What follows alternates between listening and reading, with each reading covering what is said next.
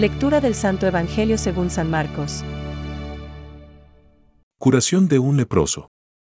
Entonces se le acercó un leproso para pedirle ayuda y, cayendo de rodillas, le dijo, Si quieres, puedes purificarme.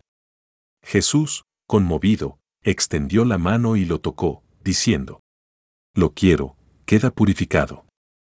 Enseguida la lepra desapareció y quedó purificado. Jesús lo despidió, advirtiéndole severamente. No le digas nada a nadie, pero ve a presentarte al sacerdote y entrega por tu purificación la ofrenda que ordenó Moisés, para que le sirva de testimonio.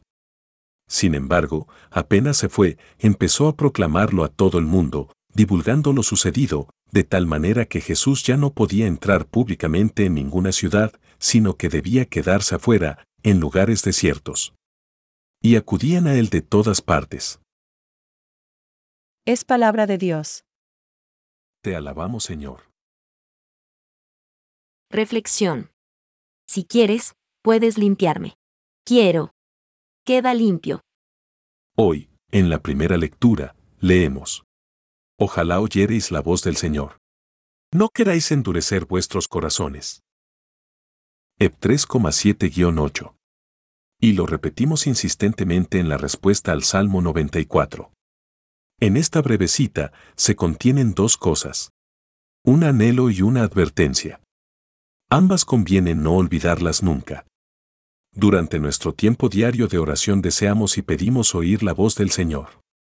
Pero, quizá, con demasiada frecuencia nos preocupamos de llenar ese tiempo con palabras que nosotros queremos decirle y no dejamos tiempo para escuchar lo que el buen Dios nos quiere comunicar.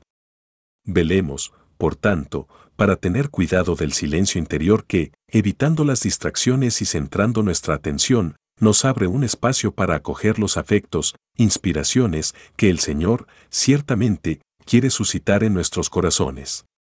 Un riesgo, que no podemos olvidar, es el peligro de que nuestro corazón, con el paso del tiempo, se nos vaya endureciendo. A veces, los golpes de la vida nos pueden ir convirtiendo, incluso sin darnos cuenta de ello, en una persona más desconfiada, insensible, pesimista, desesperanzada. Hay que pedir al Señor que nos haga conscientes de este posible deterioro interior.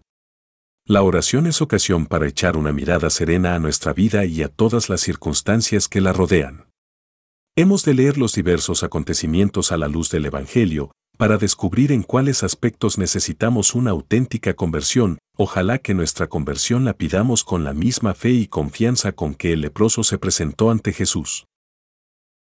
Puesto de rodillas, le dice, Si quieres, puedes limpiarme.